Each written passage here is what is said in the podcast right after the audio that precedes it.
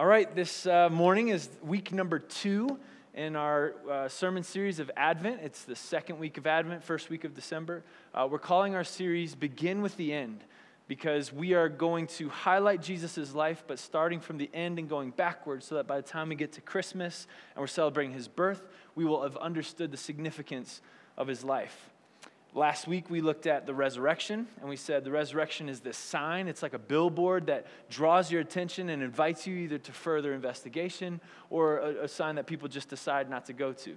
Uh, the, today's uh, sermon is going to be about Jesus' death, which at, on the first, on the surface, it seems a lot less remarkable, right? Like we talked about the resurrection, like no one's ever done that. You know, like that, that is supposed to be like, wait, what? You know, death, that, that one we all know, you know? Like, we're all going to do it. Everyone that's ever lived has done it, right? Like, this is a very common experience, and yet his death, I'd argue, is probably even more significant than the resurrection, but comes as a package deal. We were debating, uh, I was debating with Kim a couple weeks ago.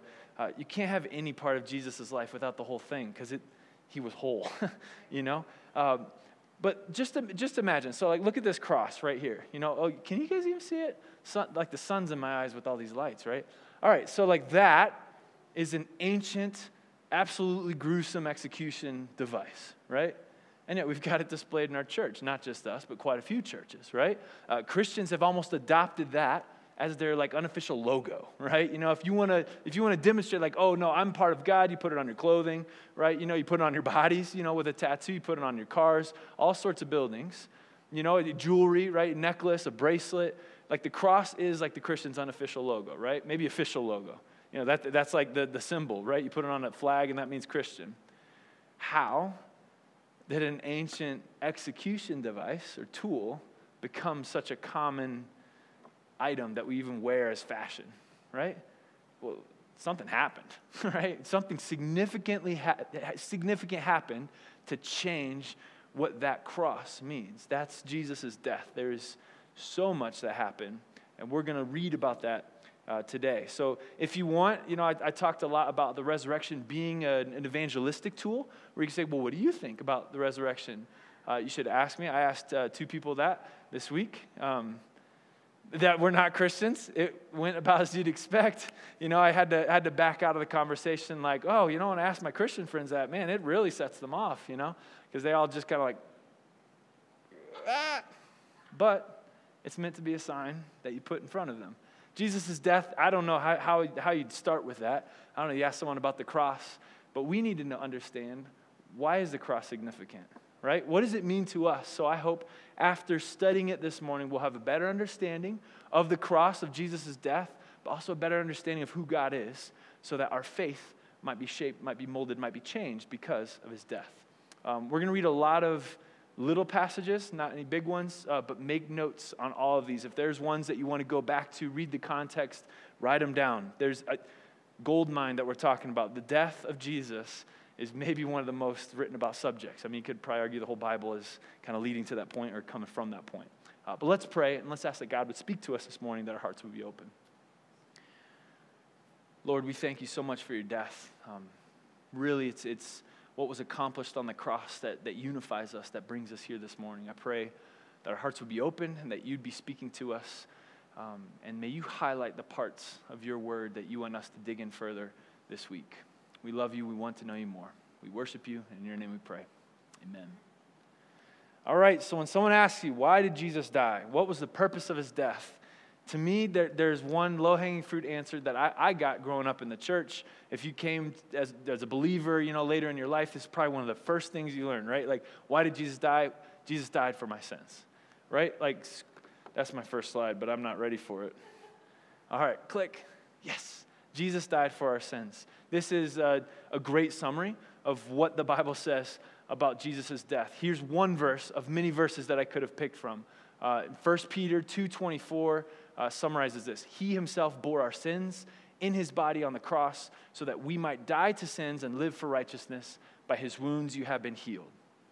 Great summary. And again, uh, this isn't the only place in the Bible that says it, but when Jesus hung on the cross, we believe that he took our sins on him. And so when he died, our sins died with him. When he rose, we rose, and we now live a new life, a righteous life, a perfect life in Christ because Jesus died for our sins. Uh, but there's several different ways. Uh, that's great knowledge. There's different ways the Bible talks about it in order for us to feel it or to see different perspectives. Uh, for example, in Colossians, here's Paul. Colossians 2, he says, having canceled the charge of our legal indebtedness, which stood against us and condemned us, he has taken it away, nailing it to the cross. So here Paul pulls up a metaphor about being in debt, right? You know, it's, it's like God uh, requires, or we owe God righteousness, right? Good behavior, like being in line with his will. And ah, we don't always do it, right? And so there's this gap, right? There's this debt. I owe him, you know, because of my sins. My sins are the debt. You know, I haven't lived righteously. And so Jesus on the cross, you can understand him dying for our sins as a way of, I'm paying that debt, right? You, you can't cover that gap. You don't have to cover that gap. I'll pay that for you, and now you're free from debt, right? And so this one, especially with our nation that is strapped with credit card debt, this one probably resonates with us, right? You know, it's like when you're living in debt, you're a, a slave to that debt, you know, and you're constantly trying to get better. Well, Jesus says on the cross, no more debt between you and God, you're good. Uh, he uses a completely different metaphor one chapter before. Uh, just to let you know, there's not like one right way of understanding Jesus died for my sins. That's, that's what I'm trying to, to show you guys. It's not this is what it is. The Bible talks about it in many different ways. So let's have a broad sense. Colossians 1 19 through 20, another great passage. These are all great passages. For God was pleased to have all his fullness dwell in him and through him to reconcile to himself all things, whether things on earth or things in heaven, by making peace through his blood shed on the cross. Right? So here he's taking a different perspective. Now, Jesus dying for our sins is, is Jesus as a role of, of mediator, right? So he's like the, the marriage counselor, right? Your marriage is on the rocks. You're, you're, you're fighting with each other. You can't communicate. And there's a person that works it together so that you guys can be back in relationship, right? Making peace, reconciling things to himself. So it's a broken relationship that is restored through Jesus' death on the cross when Jesus died for our sins. Now, this is the one that I think I resonate the most with because it follows in line with how I share the gospel of who I say Jesus is in general, who God is. Because I like sharing that kind of the meta narrative, right? Like what, what, what's happening in the world? God created a perfect world. He created us as human beings. We decided to go our own way, and now we've created evil, brokenness, suffering, pain in the world. God sees that and says, I don't want that. So what I'm going to do is I'm going to bring everything back and I'll make it new again, right? And so it's that reconciliation piece. I, I see that as the, the heart of God's character. So when Jesus came, he was bringing things back together and proclaiming that things are in him going to be coming back together. And so now, us in the church, we could be a part of this grand plan to restore all things. Uh, that's what I like sharing about that characteristic of God. But here's the problem because I'm excited that God is remaking this world. He sees our pain, He sees our suffering, He sees it's not perfect. And He says, I will deal with it all. Every single thing that is evil will be eliminated, squished, demolished, destroyed. And there will only be pure things remaining. And I say, Yes, let's go. Right? And then on Monday, I look in the mirror and I'm like, Ooh, I'm a little evil sometimes. You know, I'm not perfect. Like, I don't deserve to be in a perfect world, right? You know, and, and if we really start thinking about it, it's like that kid, right? You cheated on the test, and now that the, the, the teacher's passing back the grades, and she goes, Now, I know some of you guys cheated on this test, and for those of you that did, I wrote on the back page, Come see me afterwards. You all have failed. You know, and then she starts handing out the, the test, and you're sitting there like, uh-oh. you know, like, did, did she catch me? What, how did she know? Like, I didn't cheat that much. Like, maybe, maybe, like, what's her threshold, right? And so, like, before God, we're doing the same thing. We're like, okay, I know you want to eliminate evil, but like, not like me. I'm not, I'm like mostly good. You know, it's like I don't have, like, they're, they're, those little parts are like, you can overlook that, right? And so there's a little bit of, what, uh, consternation, you know, discomfort where you're like, well, I don't want you to be like perfectly just. You know, it's like you got to let some slide. But see, God is perfectly just. He knows if you cheated. And guess what? He will destroy all evil, including you and me and everyone, except, except Jesus died for our sins, right? So that reconciliation piece is the part that says, you know what? It, you can make it through to his perfect world that is being reconciled because Jesus has died for our sins. If Jesus doesn't die for our sins, then we're in God's crosshairs to be eliminated. I think, you know, we say Jesus died for our sins. Uh, I think sometimes we don't fully grasp what it means because we only see uh, maybe like one perspective of it, you know, or like one way that the Bible talks about uh, us being in our sins, not understanding the situation. Uh, for example, some, some biblical ways of thinking about us and our sins. Uh, you view yourself as being kind of more lost, right? Like, or, like the indebtedness uh, example, right? So it's like, how do you get in debt? Well, you spend more money than, than you have, right? You, you kind of make these short, short-term decisions that have long-term consequences, and you kind of get yourself stuck in this hole that you can't get out of, right? And so we view ourselves in our sin similarly, right? Well, I've done some things, and now I'm over here, and I can't get back, right? Or like um, Isaiah 56 is chapter we're going to, 53, we're going to be in there a lot, but 53, uh, verse 6 says that we're all like sheep that have gone astray. You know, like we're all going our own way, you know, and so you imagine like a lamb, you know, you're like, oh, I'm not in a pasture anymore, I'm in a forest, you know, like I'm not supposed to be where there's a bunch of trees. Like, I don't know which way's out. You know, it's like, and so we're lost in our sins. You know, another common illustration where you have like us on one cliff, God on another cliff, and there's this vast chasm between us, a canyon. That's our sin, right? And so a, a popular illustration is that we are lost, like, like so far lost we can't get our way back, right? It's impossible to find our way back to God, and that's the state of our sin. Uh, that's fully accurate, but there's one other wrinkle that the Bible talks about. See, it's not just that we're lost and we can't find our way back, but we're actually offensive to God. Like we become his enemies. See, when, when my family and I, when we went to Philadelphia, the museum I really wanted to check out was one that was uh, the Museum of the American Revolution. Um, it's really cool. You know, it's, it's like a newer museum, and so it felt, I don't know, kind of fresh.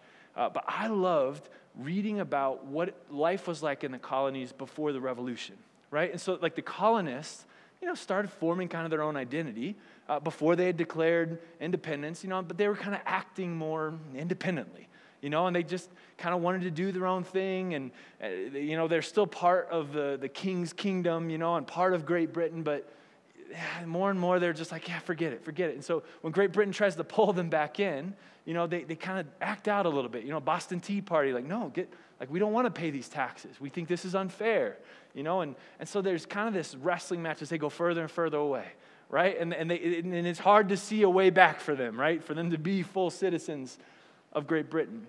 But then one thing happened the, the British sent their troops to seize a stockpile of ammunition. Uh, and then the militia, local militia, fired on them. And then there's a skirmish.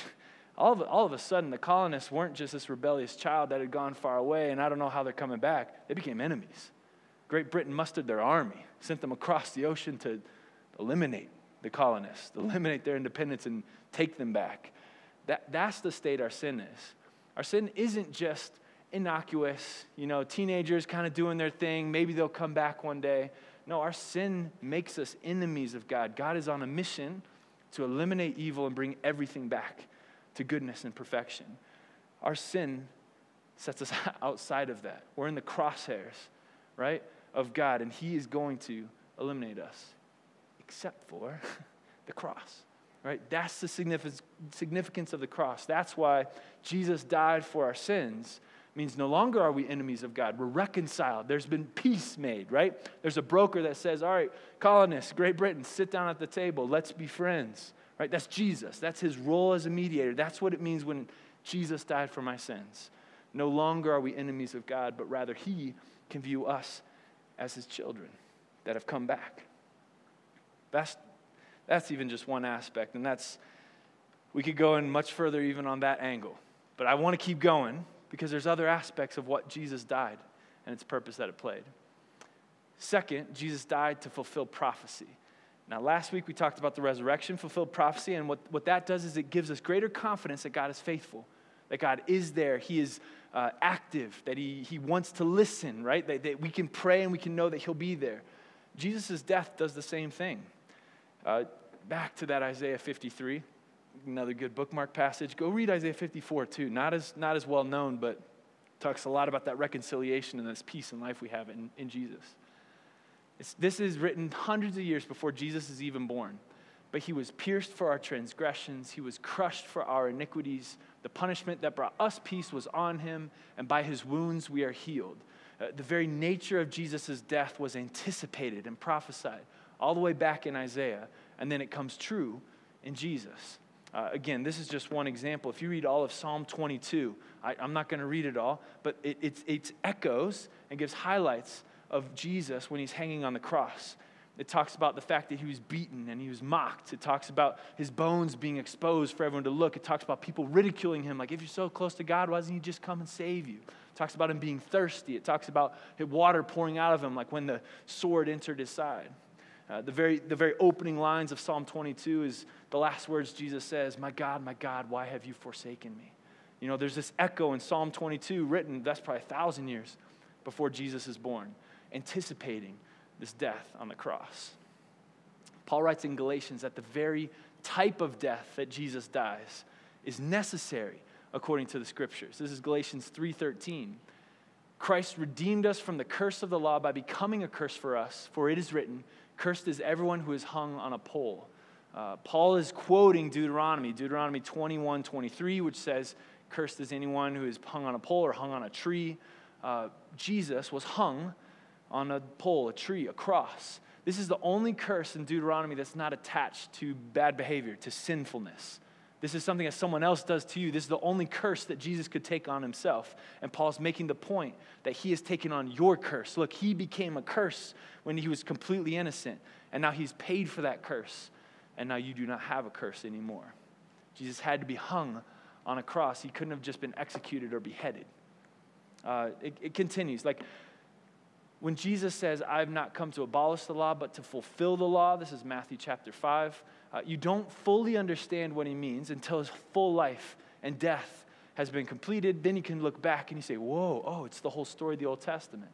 Because time and time again in the Old Testament, God provides a, a substitutionary sacrifice to provide life for his people, right? So you think even back to Abraham and Isaac, God gives Abraham a gift of a child in his old age. And then he, then he tests him, right? And he says, Well, sacrifice your son to me up on this mountain. And they go up, and Abraham's like, I don't get this. This doesn't make sense, but sure, I'll obey you.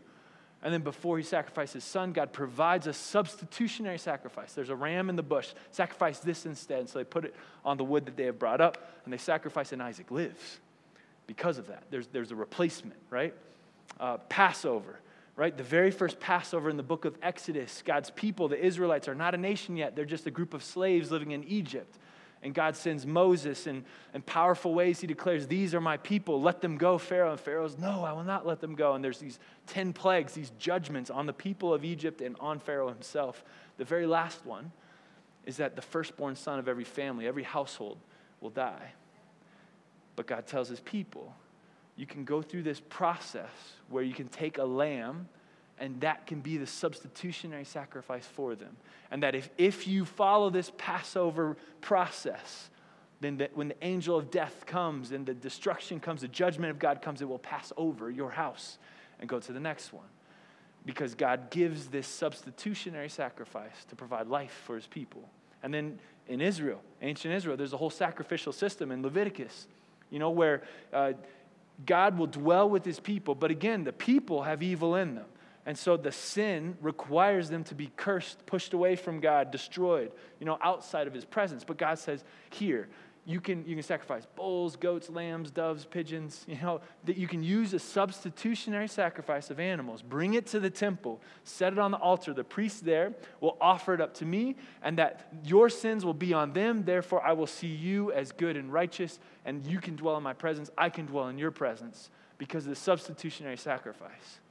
And then you get all the way down to Jesus, and he's put on the cross on Passover weekend. when they're celebrating the substitutionary sacrifice that God provides for life for his people. He gets up on the cross, which is the wood of the altar. He becomes the priest that is offering the gift to purify all people so that all people might have life. Hebrews talks about this, the whole book, if you want to look at that. I don't know, chapter 4 through 10, if you want to read it all. Jesus follows the same pattern of this substitutionary sacrifice where you can have life because the perfect Lamb of God will be killed in your place, will take your curse, will take your sin, will die for your sins. That's the whole fulfillment of prophecy, but this is how God works. And that's where Jesus' death isn't something invented by you know, followers of him that, oh no, he died. We got to make up a story that makes it look like he's still God. No, no, no. This has been the story. Not just the story, the lived experience of God's people throughout thousands of years that, of course, of course, culminates in Jesus dying for our sins on the cross. That's who our God is. Okay, so Jesus died for our sins. I'm still going. Jesus died for our sins. Jesus died to fulfill prophecy. Jesus died to take our suffering. Here's another key piece that I don't think I think about enough about Jesus' death. Uh, again, back in Isaiah 53, one verse earlier. Surely he took up our pain and bore our suffering, yet we considered him punished by God, stricken by him, and afflicted. There's a key element of Jesus' death that's God himself knows our experience. Right? Like Jesus was fully human. That's, that's a key principle. Fully God and fully man. Uh, he wasn't God that just had a shell of a body around him and he, you know, he was walking and pretending and doing things. No, he was fully human. He knows your existence. He knows what we're going through. He knows suffering. He knows pain. He was born and he died. The whole thing, right? If he never died, right? Let's say he just lived forever because he's God, right? And death can't touch him. How could he genuinely help walk us through death, right? Like, like, like, we're all going to die, right? How, how can we trust that he will be able to carry us through and help us if he himself has not experienced it? Instead, he says, I will take on all of their suffering. I will feel and know everything that is the human experience, all the bad parts too, right? And, and I will, will live this way without sinning. You know, I'll be tempted in every way, it says, without sinning. Therefore, I can help you. Therefore, I know what you're going through. Whatever, whatever you're going through, you won't scare me. It doesn't matter what's happened in your past, doesn't matter what the future looks like. I'm not afraid. I get it. I've been there. I hold it. And I'll walk with you. This is what it says in Hebrews. Had to go there a little bit. Hebrews 4 15 and 16. For we do not have a high priest who is unable to empathize with our weaknesses, but we have one who has been tempted in every way, just as we are, yet did not sin. So that tells us who our God is. The next verse tells us, well, what does that get for us? Let us then approach God's throne of grace with confidence so that we may receive mercy and find grace to help us in our time of need. Because Jesus suffered a, gruesome death on the cross, we know that whatever we have in front of us, God has mercy and grace for us. We won't scare him. You know, we, we, can't, we can't have suffered so much. He's like, ooh, that's a bad one. I don't know. You know, it's like, no, no, I got you. I got you. Yeah, that's bad, but I, I will help, right? And he will walk with us. We can have confidence that God will be with us because he willingly chose to take up our suffering. All that pain, all the suffering, everything that we have, Christ bore on the cross. So there you have it. There's your three point sermon. If you uh, are ever asked by your friends, again in an evangelistic context, give me a, a short sermon on what, what the purpose of Jesus' death is. Jesus died for our sins, He died to fulfill prophecy, He died to take our suffering. Uh, me as a pastor, I engage with this. I like this. This stays up here. This is thinking. You know, this is knowledge. Um, how do we get it here? feel it. Jesus' death, right?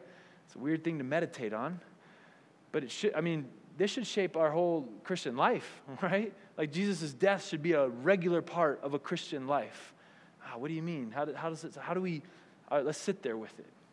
A couple things will happen as we let this marinate inside of us. One, it's going to teach us gratitude. Like a, a Christian has to recognize nothing that I have, I've achieved, right? it, it is because Jesus died for my sins, something that happened outside of me, that I have life. That everything now becomes bonus. And, and a thank you to God, right? It's a blessing from a good gift from God, right? So a Christian should be full of gratitude. Thanksgiving every day of the year. you know what I'm saying? Because of God's goodness. Also, it should teach a Christian humility, right? You didn't do it, right? You're not good enough. No, it's, it's Christ's, Christ's death right? Christ's actions that are good enough, right? You, you are actually the enemy of God, right? And He brought you. So a, a Christian meditating on these things should be humble, right? Not prideful. Should should should be uh, willing to accept mistakes and be corrected, you know, and, and want to to be uh, guided as they go forward. these are good things. You guys know this stuff. One thing, I think that's it's like a ditch on the side, right? Like that you're driving on the road, like, oh, careful, don't drive so far over or else you'll fall in. Is this, this feeling where you say, I feel bad that Jesus died for me. Like, I'm like, like I still mess up. Like, like maybe I don't fully understand Jesus' death. Otherwise, I'd, I'd be better, right? You look in the mirror, like we praise God on Sunday, and then on Monday, you look in the mirror. You mess up, right? You lose your temper. You, you put a hole in a wall or something like that, and, and it's like, oh, God, I am so sorry. I, am so, I'm terrible, right? And there's that little voice in the back of your head that says, I don't know why God even like wasted his time on you, right? Like, why, why did God die for you, though, right? You're not worthy, right? Like, what about those feelings, right? You're so overwhelmed at the cost of Jesus dying on the cross for your sins, and you're like, sorry, I did that to you. You know, like, ah, I feel bad, right? Like, what, what about that? You're so overwhelmed with your own deeds. I cannot stop disobeying you.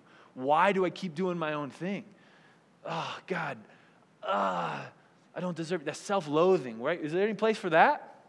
And a Christian that meditates on it? Not at all. That comes from a place of not fully understanding the cross and not fully understanding God. When Jesus hung on the cross, God's full wrath was spent on him.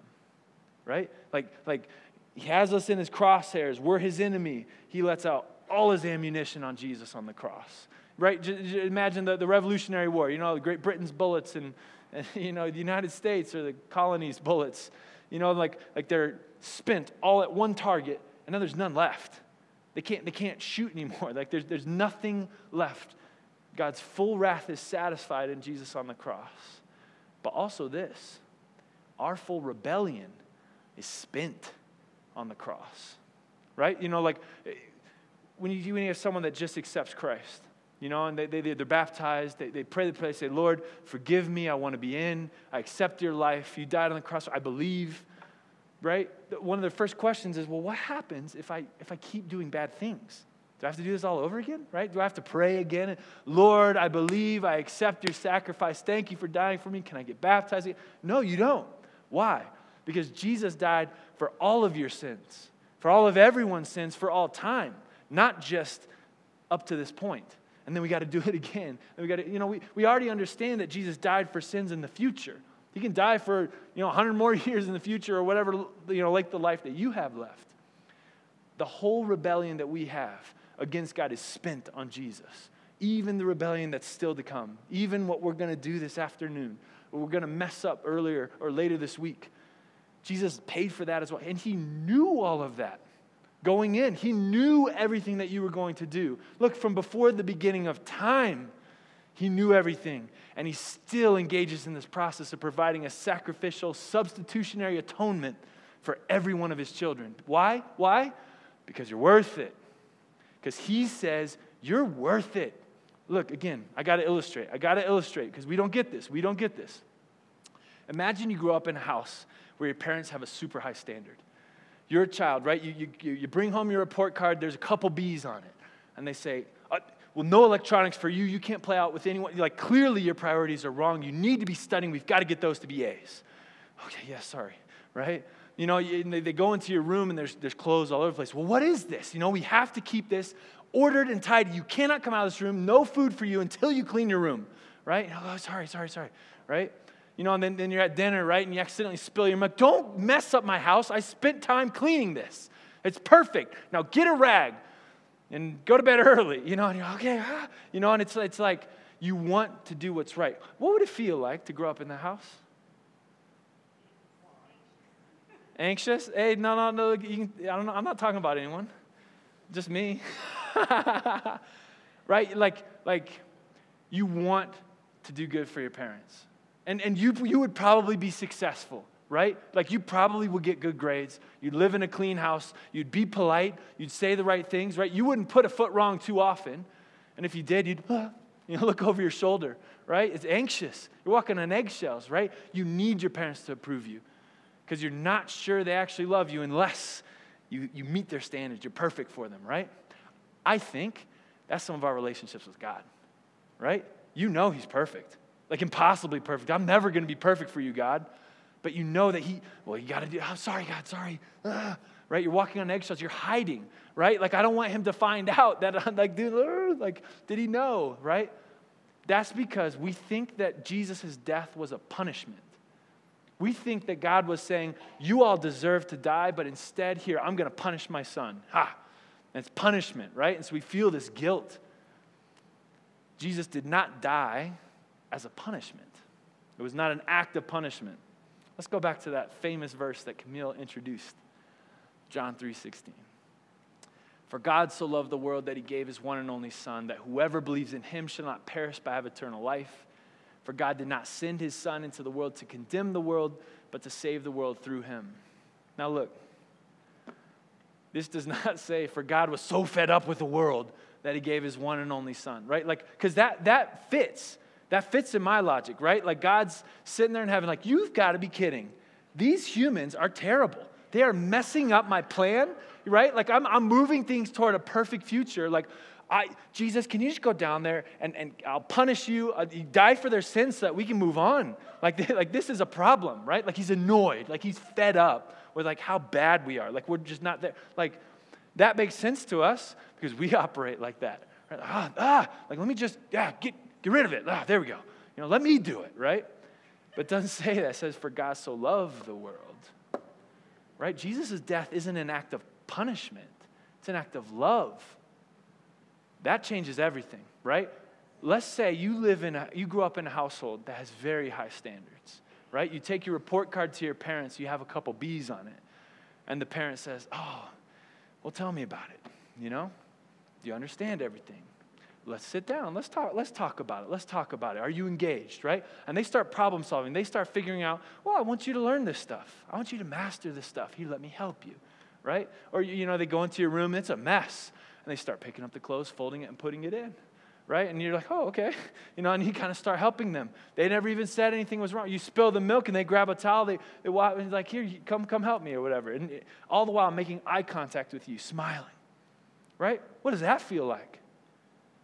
Uh, totally different right? If this happens enough over and over and over, you are going to think that my parents love me regardless of what I do, right? Like, like there's no conditions attached to this. Like, I keep messing up. And they just love me, right? Like there's no punishment even involved. They just want to help me. They, they want me to hit these, these same high standards, but, they, but I'm accepted as I am. There's no anxiety, there's no fear, there's no fear of punishment. Like, that's our God. He loves us.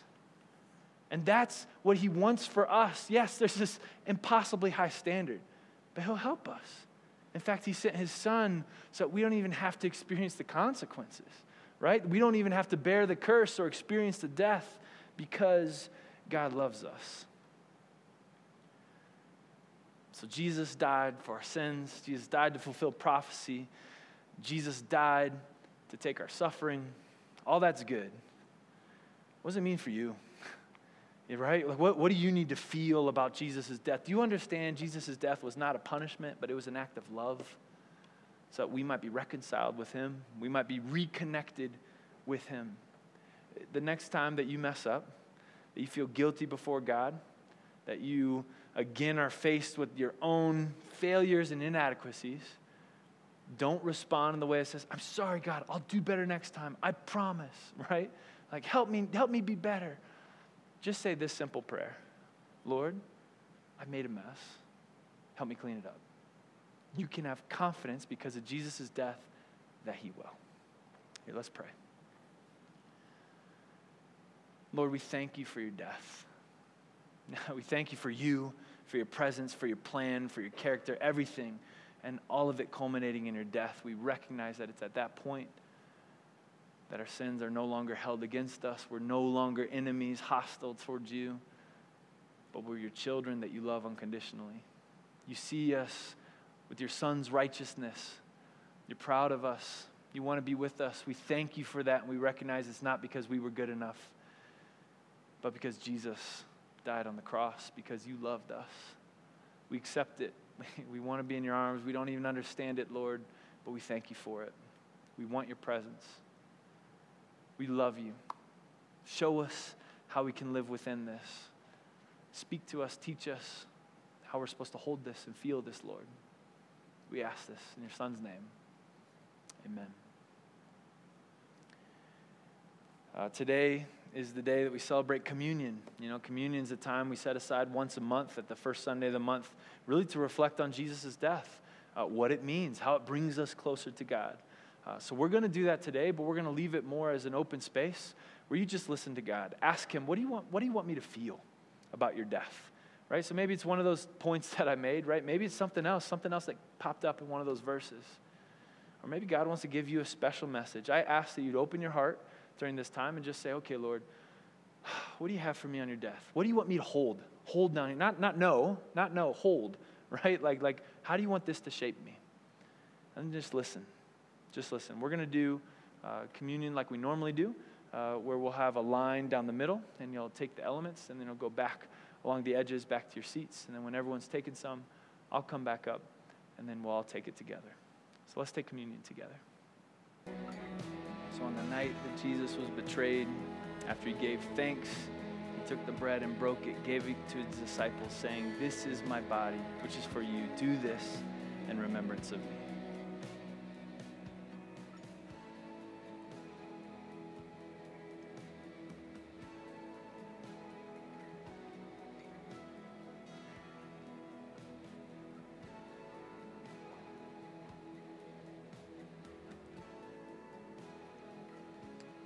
Same way, after dinner, he took the cup.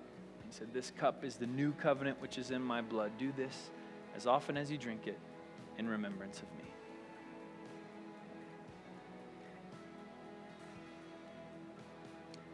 And in doing so, we proclaim the Lord's death until he returns. Would you bow your heads and your hearts with me?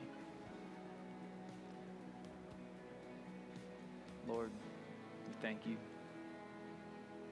We thank you for you. We thank you for your gifts, for your life, for your death. Help us hold your death well. Help us know how we're supposed to respond and think about your death. Speak truth to us. Reveal who you are to us. Don't allow us to create false understandings, false pictures of who you are, God. May you and your truth and your love your goodness, your justice, your holiness, your righteousness, all of it, God. May it be magnified in us. May we know who you are, not just with our minds, but with our hearts as well. Shape us, Lord, with your death. We love you. And in your name we pray. Amen. All right, we still want to take time to do our discussion groups, uh, to talk more about this. And uh, the questions that I have today are definitely ones that uh, will last a while. So uh, talk about these, remember them, uh, lunchtime, community groups, uh, with friends. Uh, this will help us further understand uh, what it is of Jesus' death. All right, so which aspect of Jesus' death resonates with you the most? how do you think God wants us to feel about our sin? And then lastly, if our sins are already paid for, why should we try to please God? So take your pick. I'll give you maybe five minutes, then I'll come up and I'll dismiss you all.